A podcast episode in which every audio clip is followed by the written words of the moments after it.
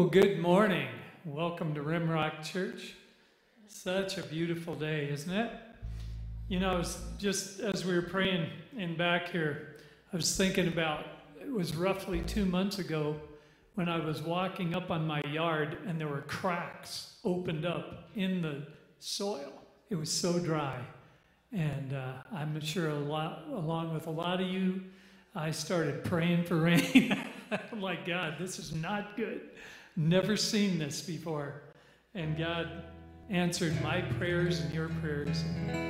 Now, uh, my wife and I drove to Bozeman last week, and uh, it was like Ireland all the way there. Thank you, Jesus, because I was praying for God to water cow country, and He did. Amen.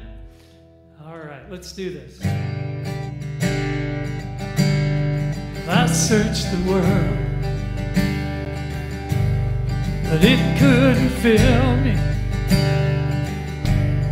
Man's empty praise, treasures that fade, are never enough. Amen. Oh, but you came along and put me back together, and every desire is now satisfied here in your love. Amen. Let's sing it. Oh, there's nothing better than you. There's nothing better than you, Lord. There's nothing, nothing is better than you. Sing that to him again. Come on. Oh, there's nothing better than you. There's nothing There's nothing, nothing is better than you. Amen. I'm not afraid.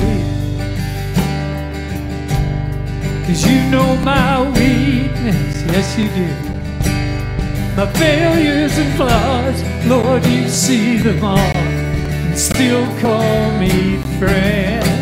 Amen. But the God of the mountain is the God of the valley. And there's not a place your mercy and grace won't find me again. Come on. Oh, there's nothing better than you. There's nothing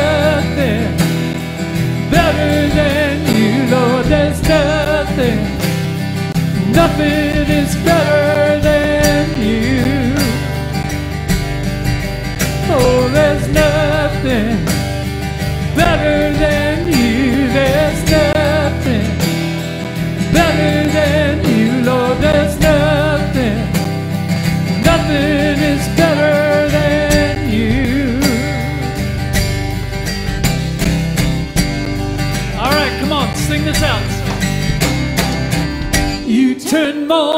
to dancing.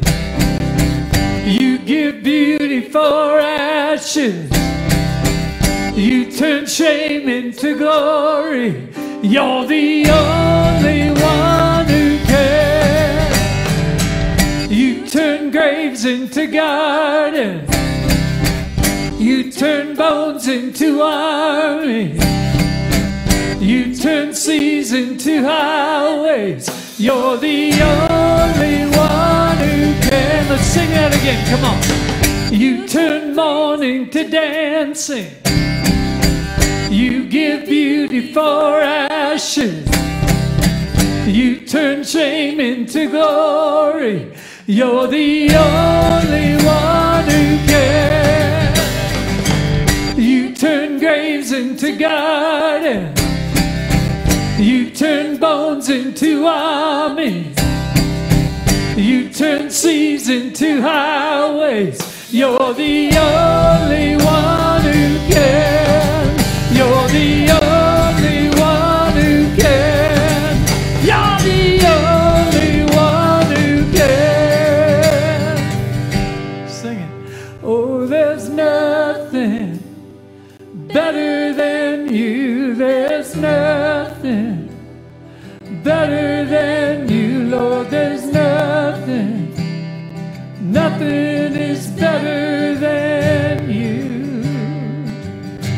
sing that first verse again.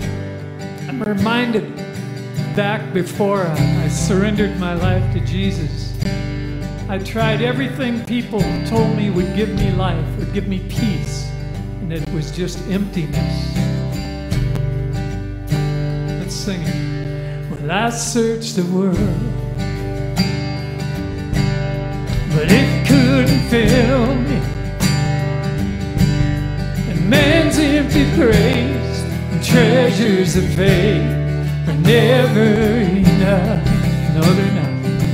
Oh, but you came along, yes you did, God, and put me back together. Now every desire is now satisfied here in your love. Lift it up. Oh, there's nothing better than you. There's nothing better than you. Lord, there's nothing, nothing is better than you. One more time, sing it to him, come on. Oh, there's nothing better than you. There's nothing better than you, Lord. There's nothing, nothing is better than you. Amen. That is so true. Yeah, give the Lord a hand. He is good. He is good. Well, I stand amazed in the presence of Jesus the Nazarene. And I wonder how he could love me, a sinner condemned now cling. Amen. Singing how marvelous, how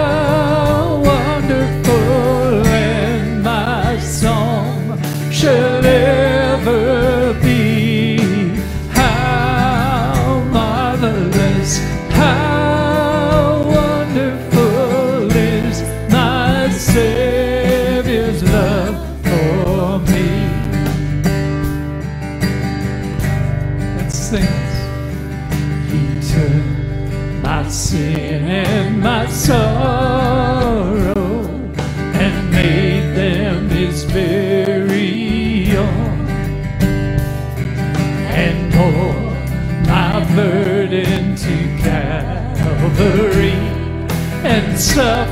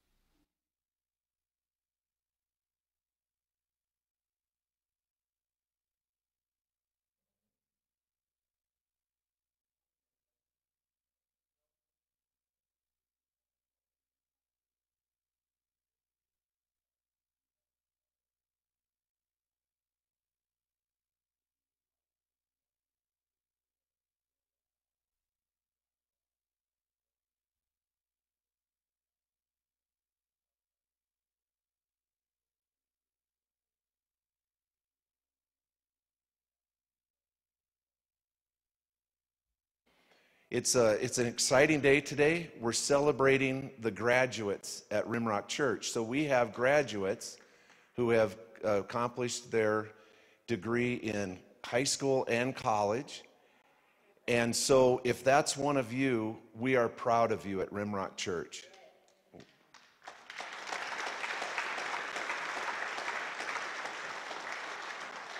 And we're proud of the families for supporting those students through those school years. So, uh, a message from the church to the graduates as you go through such a, a major accomplishment, it's acknowledging where God has led you and how He's led you through difficult times. And remembering that as you go forward from this phase of your life, God is with you and the church is behind you and so, if anything ever comes up, reaching back to the church if you're not here is an appropriate thing to do and it's welcomed. So, just keep that in mind as you go on with your journey. This morning, we are celebrating our partnership with India Evangelical Team. And so, you've heard me talk about this if you've been here for a while, but on the chance that you haven't been here, we don't want you to wonder what's happening. Five years ago, our church made a major commitment to support a mission in India to a remote area of India in what they refer to as the unreached area of India. We don't specifically talk about that area by name because of security reasons. And so you've, you've seen over the last few years what's been going on. We, we support 30 pastors who are planting churches and today we have a real special treat. Um, Abby has put together a video for you, an update for the church. We're not going to show it during announcements right now because we're live streaming and we don't want it to be on the internet. But at the end of service, we're going to show you this video. And I think you'll be amazed at the message you're going to hear in, in support of that partnership, the church made an agreement that we would support them for five years. And so we're just coming up on the last six months of that, which is hard to believe that it's been five years. It's been six or seven since Steve went over there and brought that message and that excitement back to Rimrock. In that time, we've developed a great friendship with the administrators and the people that connect us to those pastors it's not just a partnership where we send them money, it's actually a fellowship partner partnership. And it's been very good for us. It's been fantastic for them as they report. Today we're going to have hot dogs and hamburgers after service, and we're going to have a, an offering basket down there. Our commitment to finish this out for the next six months for the five-year commitment is about 30,000. So, just as God places it on your heart, if you're so moved, uh, please join us in supporting that mission. The last piece of it is, is that they've wanted us to come there for two years, but because of COVID, we've been interrupted a couple of times. We are planning to go, uh, Mike Hayes and Ben and I are planning to go in October. So if you could remember to be praying for our path as we uh, embark on that journey. We'll be there for about 12 days. And in that time, we are hoping that God will reveal what He wants us to do here at Rimrock as far as the next five years, whether we're going to make another commitment or we're going to do something different. And we've been pressing IET to tell us what do you need, and they've been pressing back on us. We need you to come and see what God has done. And then we want to see what God is going to lead us to do. So please join me in a prayer. Um, and remember that after service, we're going to show that video. And then what we're going to do is have a fundraiser and a, and a meal. Heavenly Father, just thank you again for this church. I thank you for allowing us to come together in the name of Jesus and to be able to pray and praise and fellowship together.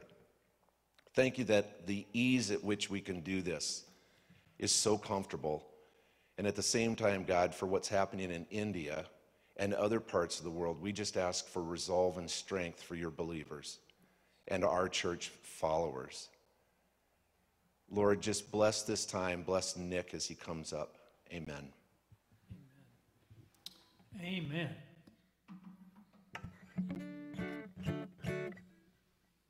Yeah, I'll give him a minute to get his bass back on there. Yeah, that would be a good idea. All right. So, in light of the fact that we're doing the fundraiser for uh, IET, the India thing, we're going to do this song, which I think ties in pretty good. Two, three, four.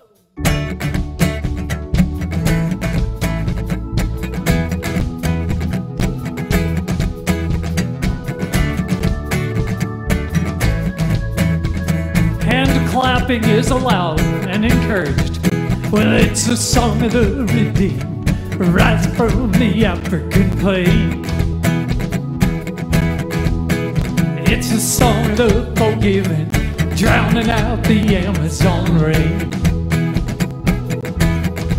And the song of Asian believers, filled with God's holy fire. It's every tribe, every tongue, every nation, a love song born of a grateful choir. Come on. It's all got children singing glory, glory, hallelujah, he reigns, he reigns. It's all got children singing glory, glory, hallelujah, he reigns, he reigns. Oh, let it rise above the foamings, caught up in the heavenly sound. Let praises echo from the towers of cathedrals to the faithful gathered underground. Of all the songs sung from the dawn of creation, some were meant to persist. Of all the bells rung from a thousand steeples, none rings truer than this. Amen. It's all got children singing glory, glory, hallelujah. He reigns, he reigns. It's all got children singing glory, glory, hallelujah. He reigns, he reigns. It's all got children singing glory, glory, hallelujah. He reigns, he reigns. It's all got children singing glory, glory,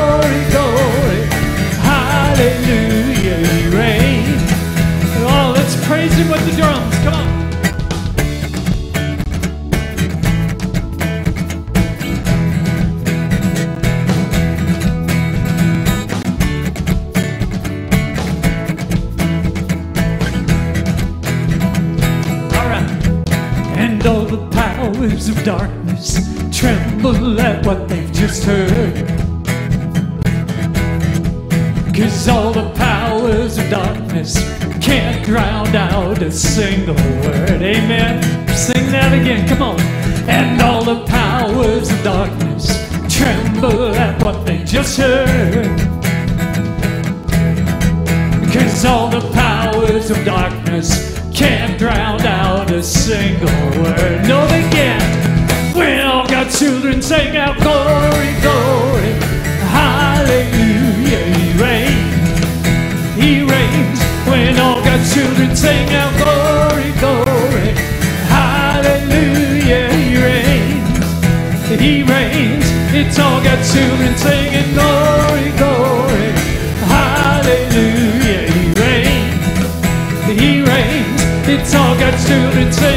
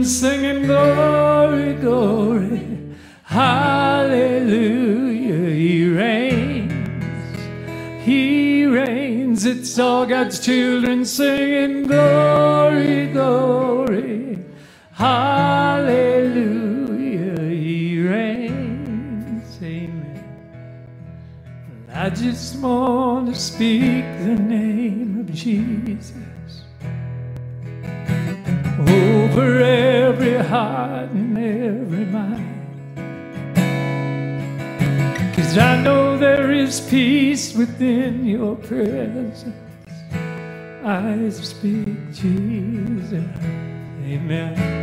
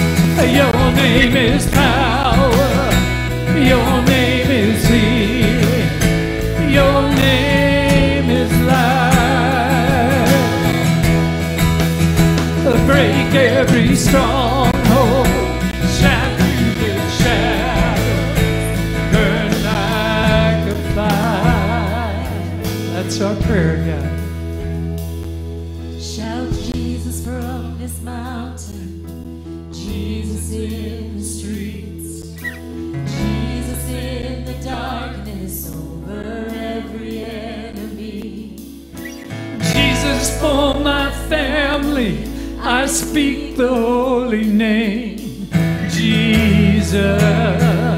Let's sing that again. Come on. Shout Jesus from the mountains, Jesus in the streets, Jesus in the darkness over every enemy.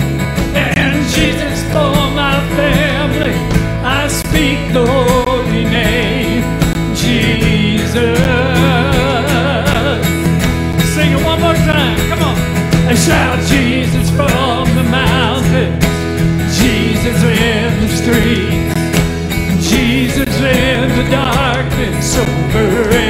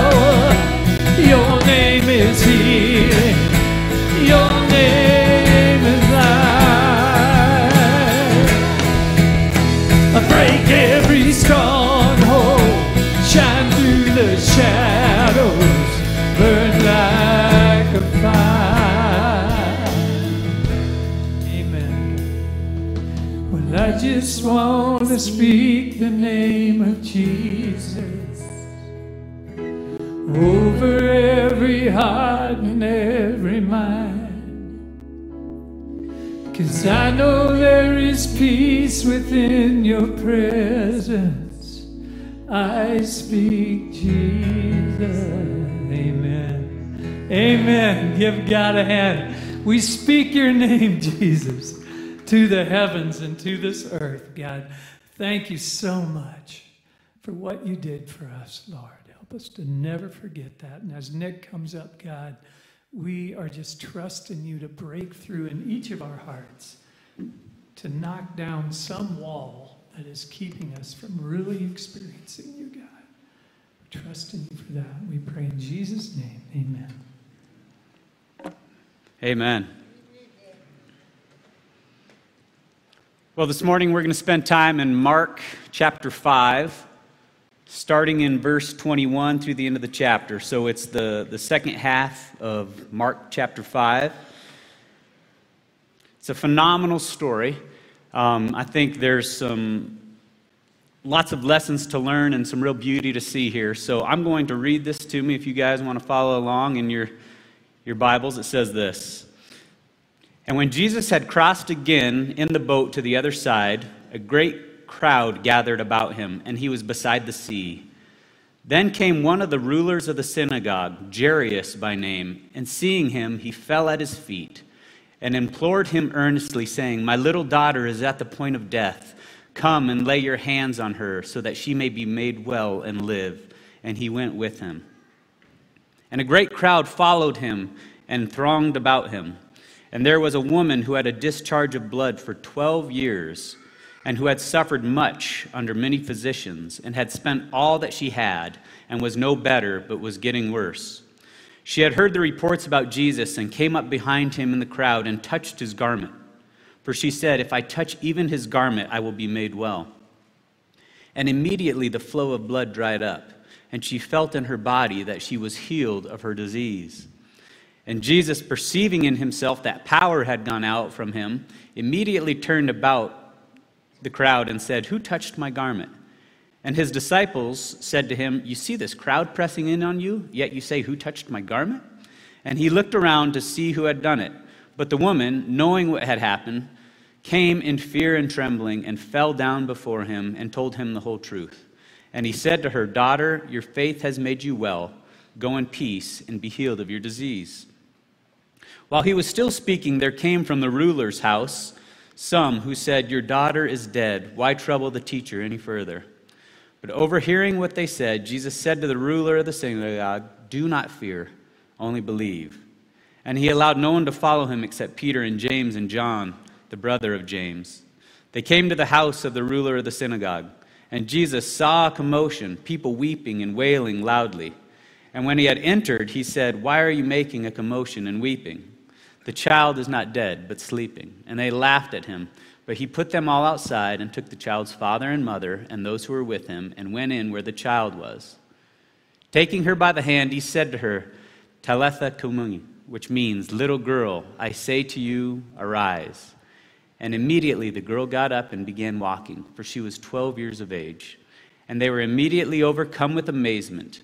And he strictly charged them that no one should know of this, and he told them to give her something to eat. Let's pray. Father God, we thank you for your word. We thank you for uh, just these stories of how you heal, these stories of your power, these stories of people seeking you. And we come seeking you today uh, with our own story. And we ask, Holy Spirit, that you might reveal yourself in glorious ways as you long to do. We ask that you would open our eyes to see your majesty to see that you are the answer, to see our deep need for you. Amen. Fascinating stories, all kinds of things that are taking place in here. And I first want to talk about the differences between these characters this bleeding woman and Jairus, the synagogue leader. First thing that stuck out to me was you have this woman who has been bleeding for 12 years. And so, in this time, according to Old Testament law in Leviticus 15, gives these uh, rules for what a woman is to do or what a woman is not to do if she is bleeding.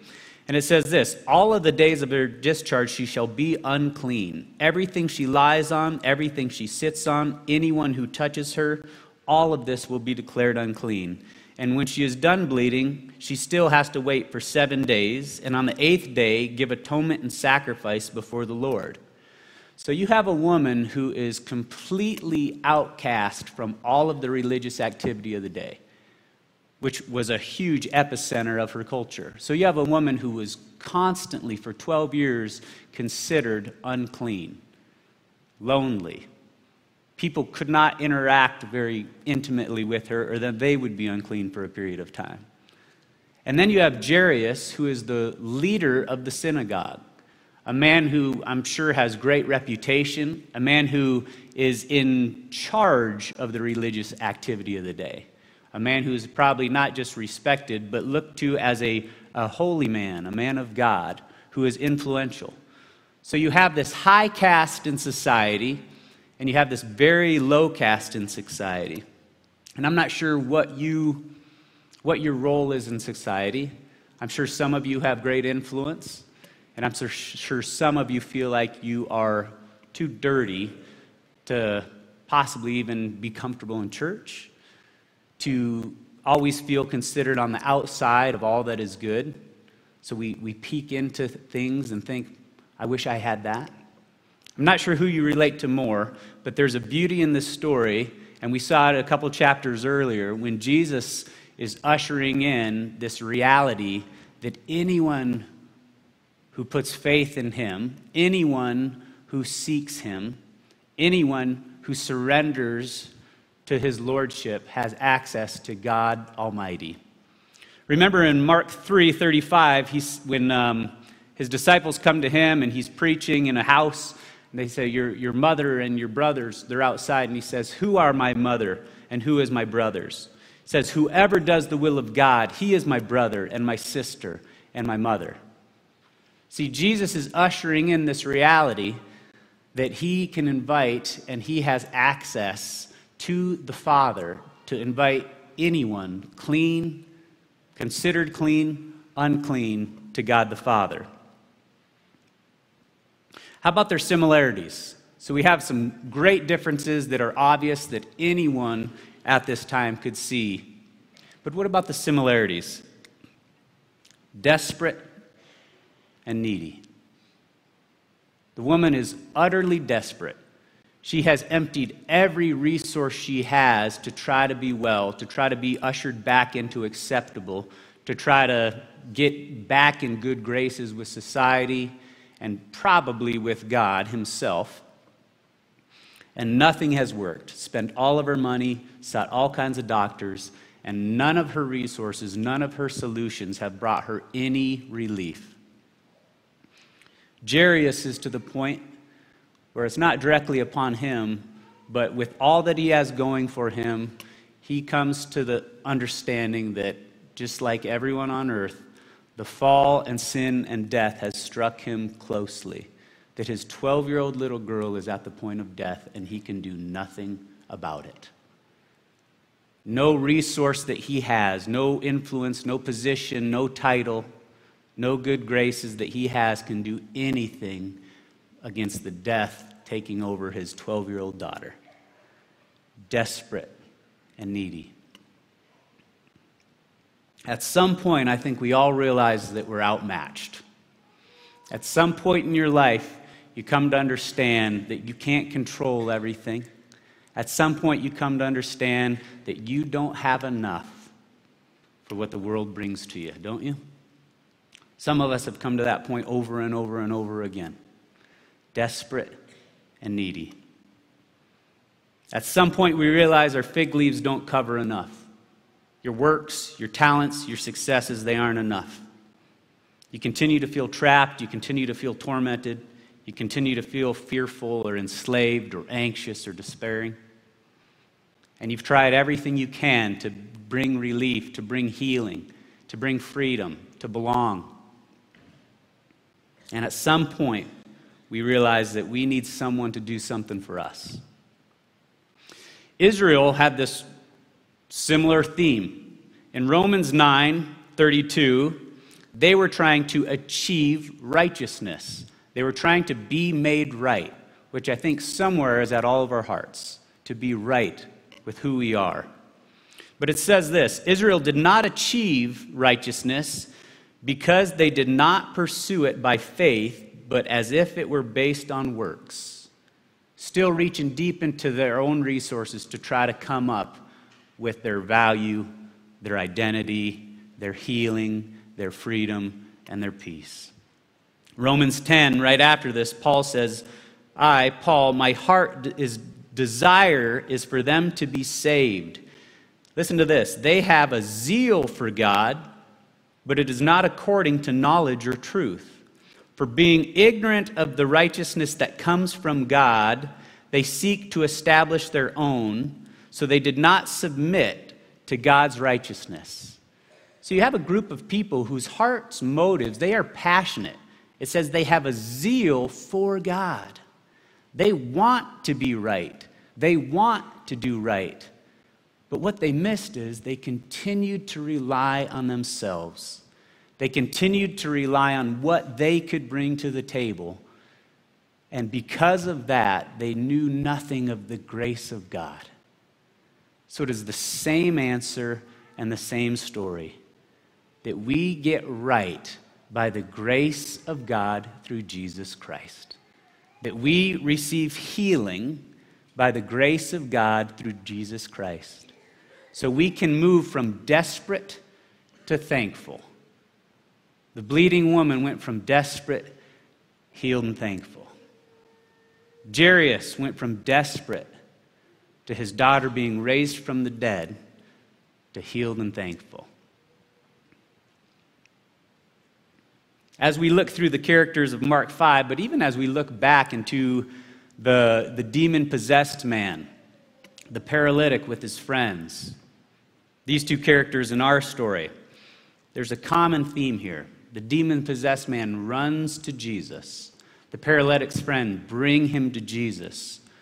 The woman seeks out Jesus amongst the crowd. Jairus comes to Jesus. Every one of them, regardless of the difference of their state, they're all desperate and they all come to Jesus. And here's the next thing they all do the demon possessed man fell down before him. The paralytic was lowered by his friends at the feet of Jesus. Jairus came and fell at his feet. The woman, once she was found out, fell down before him. See the similarities? You see the theme of this message, the theme of Mark, which I think is all through the Bible and exactly relatable to you and me today, that each one of these people who were desperate sought out Jesus and fell before him. And that brought freedom, that brought deliverance, that brought salvation.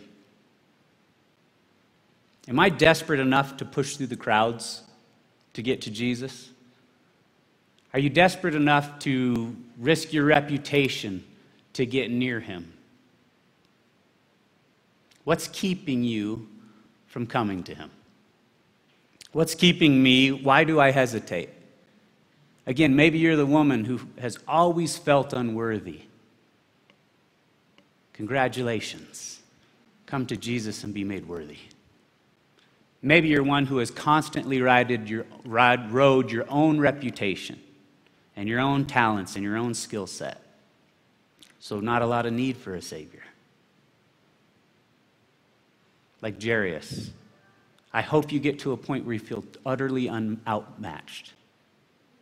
I hope you get to a point where you have the humility to recognize all that you bring to the table, as good as it might be, is not enough for a holy God.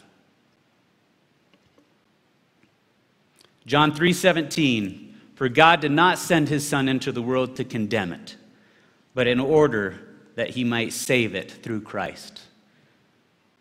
So I'm glad if you feel unworthy. I'm glad if you know you're unclean. But the message God has for you is I didn't come to condemn that, I came to free you from that.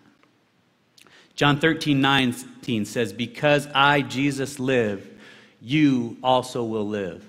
What an incredible picture we get, a tangible picture we get of a 12 year old little girl whose life was gone. And Jesus speaks into her, and her life is resurrected.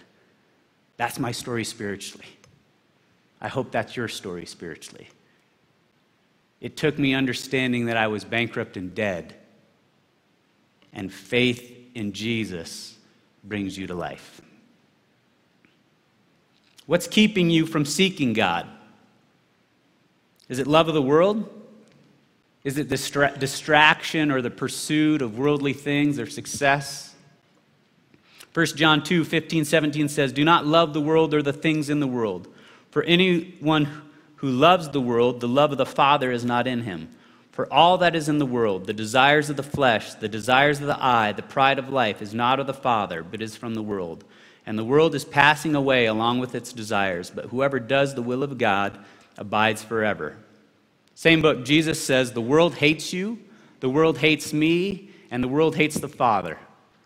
Doesn't sound like an awesome place to get life. There's an enemy who wants to rob, steal, and destroy. And Jesus himself uses the word, word it hates you. It is about your destruction. It is anti God. And yet, so many times, packaged in the right way, looks so shiny that we continue to go to it, its resources, for our healing. Jesus says in, I'm sorry, John, in 1 John 3 8, he says, The reason the Son of God appeared was to destroy the works of the devil. So, so far, we get the motive of God's heart utilizing his son Jesus to not condemn the world, but to save it, to destroy that which seeks to destroy you and I. Some of you may be thinking, I'm not necessarily striving for success. I'm not trying to conquer the world. I'm just trying to keep my head above water. I'm just trying to hold back my depression. I'm just trying to get through disappointment.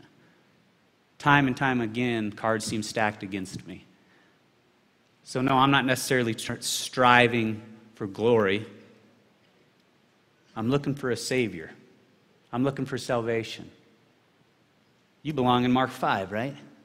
Desperate, empty of any other hope. John 16, 23 says, I have said these things to you that in me you may have peace.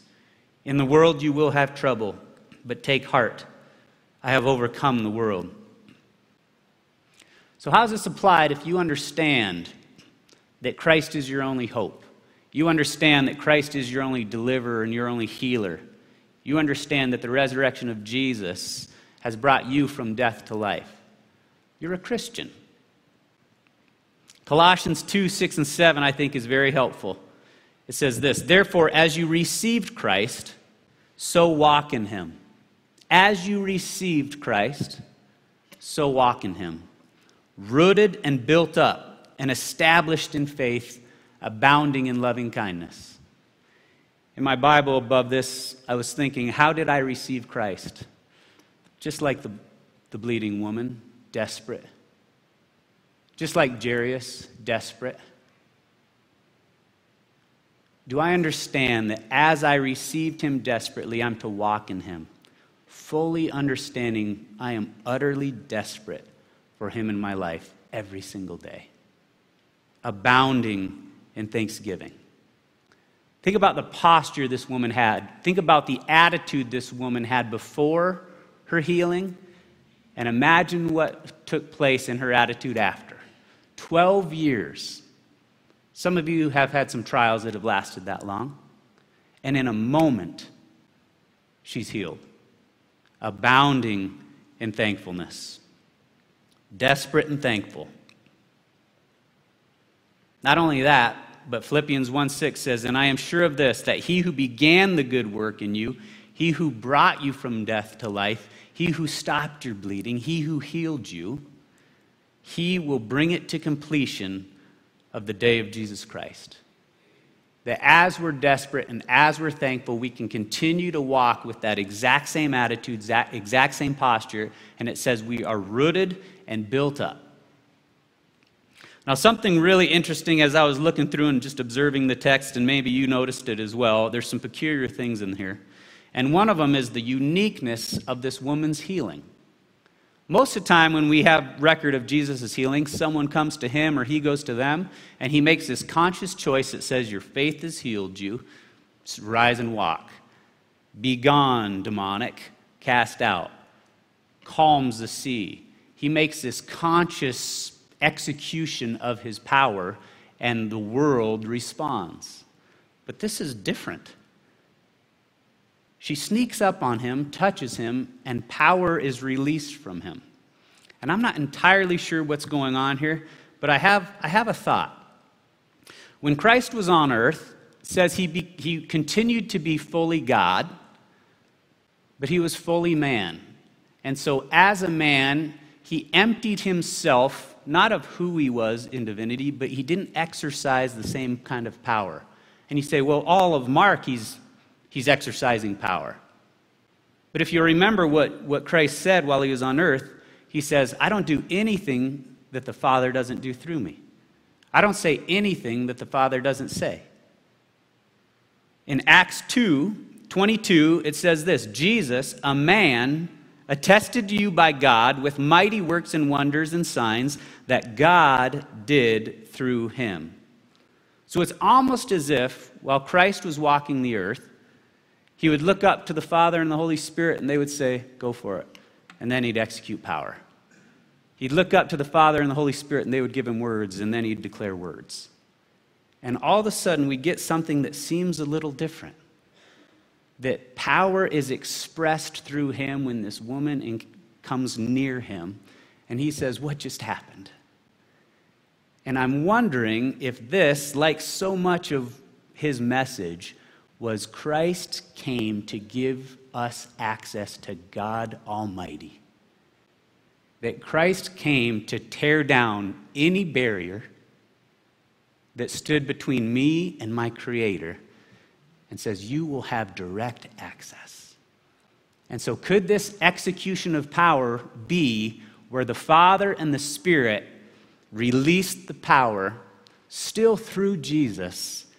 But there is this space that hasn't happened much before that's recorded that this woman was touched specifically and directly by the Godhead. John 14, 6 and 7 says this I am the way. No one comes to the Father except through me.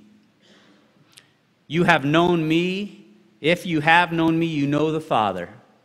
I will send a helper the Holy Spirit, He will be in you. I, Jesus, am leaving, but the Spirit is coming. John 16, 23 says this, and this is the part that stuck out for me with our story. Whatever you ask the Father in my name, He will give you. I do not say to you that I will ask the Father on your behalf, for the Father Himself loves you. Understand what's going on here? that Jesus is saying, I'm not going to just give you a way to live or principles to live by. I'm going to usher you to the throne of the living God, where you have an opportunity to know and be known by majesty, by divinity, by Creator, by God. This is so much more than just the teachings of Jesus. This is our picture, and hopefully, what we declare is true Christianity that we can have a personal, intimate relationship with God like his son had.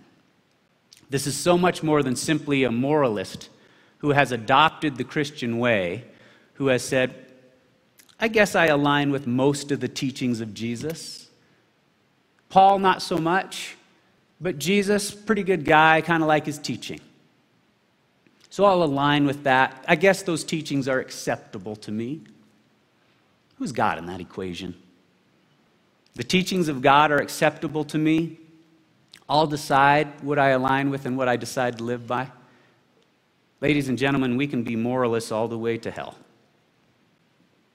You can have a, a, a, decent approach to kindness or a decent approach to teaching or philosophy. Well, the Bible says that we can die condemned in our sin. This is more than just prescribing to some Christian virtues and some Christian values.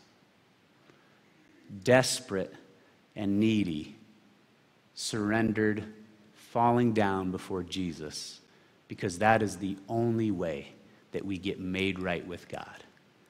I do not want to be like the Israelites. What a sad story, at least in Romans 9 and 10, that people have a zeal and a passion to be right, but yet they have never submitted, they've never surrendered to the grace of God. Submission and surrender can be scary. And at first, it might not feel like you're submitting and surrendering to perfect love. But when we come to understand God is who He says He is, surrender to perfect love is the best place to be. Like a dead little girl coming to life.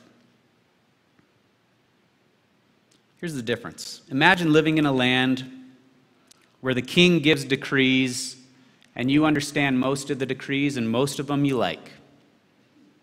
They help society, but you've never met the king. Maybe you respect him, but you don't know him. Think of the difference between that land compared to a land where you know the king, where the king has brought you into his home. The king has adopted you as a son or a daughter. The king laughs with you. The king dines with you. You have inside jokes with the king. The king brings you into his bedchamber. Jesus is saying you can know God as deeply as you want to. Now, I don't know if we can understand God as deeply as we want to, but I'm pretty convinced that we have the opportunity to know God as deep as a man or a woman wants to know him. That Christ has made him approachable, and he comes to us and says, Those who seek me with all of their heart, they will find me. Therefore, as you have received Christ Jesus, so walk in him. Do you know desperate every day? Do I come before him thankful every day? Because that's my challenge for you and for me is to recognize and understand every single day my heart posture is coming to him desperate, coming to him surrendered and submission and understanding that each and every day I experience the joy of my salvation, I experience healing, that I might live a full life because of the grace of God. We're going to close today with communion. I think what a perfect example. Today is uh, Pentecost Sunday. Pentecost is when the Holy Spirit fell upon the believers and inhabited them and indwelt them. And in my mind, I think that's a lot of what communion is symbolizing is that this is something that we do daily is eat and drink. And Jesus gives us this picture, the scriptures give us this example and this exercise that we get to come and understand and recognize that we daily need God in us. That when you take this food into you, when you drink into you, it becomes a part of you. It's the fuel to live by. It's very much the design of the Spirit of God coming in and the fuel to live by. I'm going to pray for us. The worship team is going to sing a song, and if the elders could help pass out the elements. Father God, we thank you so much for your perfect and beautiful plan, your desire in your heart to be known by your people. And Jesus, we praise you for your sacrifice. We praise you for the stories of your healing and your resurrection over and over in Scripture. And we want that to be our story. So I pray that you would tear down any barriers in people's lives, that they might come to you. Many, maybe for the first time, that they might realize to fall at the feet of Jesus is to be healed, is to be made right, is to have hope. And let today, and even taking communion be such a reminder that Christ's body was broken and his blood was spilled so that we might know God and know him fully. Amen. Lord, I come, I confess bowing here, I find. Without you, I fall apart. You're the one that guides my heart. Lord, I need you. Oh, I need you. Every hour I need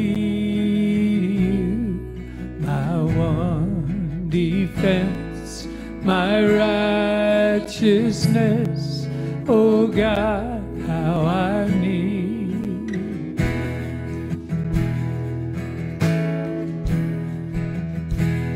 The sin runs deep, Your grace is more. where grace is found,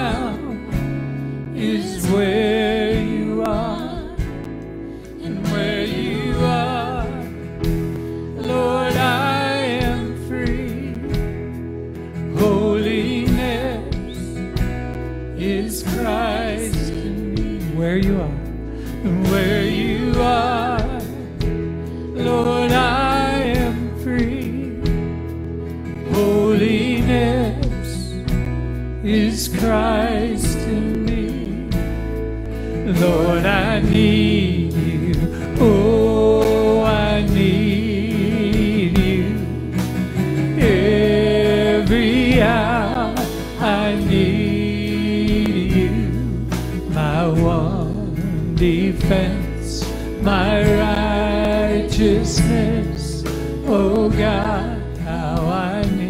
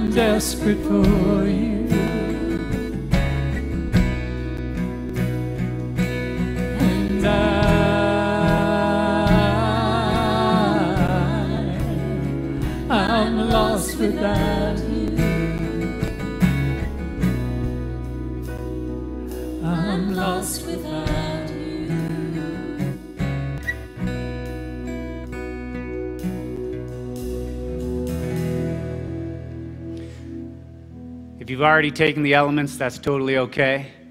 If you haven't, Jesus says, This is my body broken for you. Take and eat. And this is my blood, the blood of the new covenant, that you might know God. Take and drink.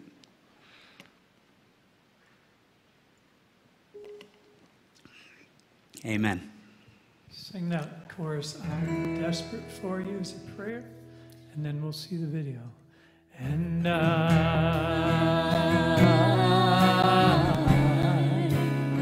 I'm desperate for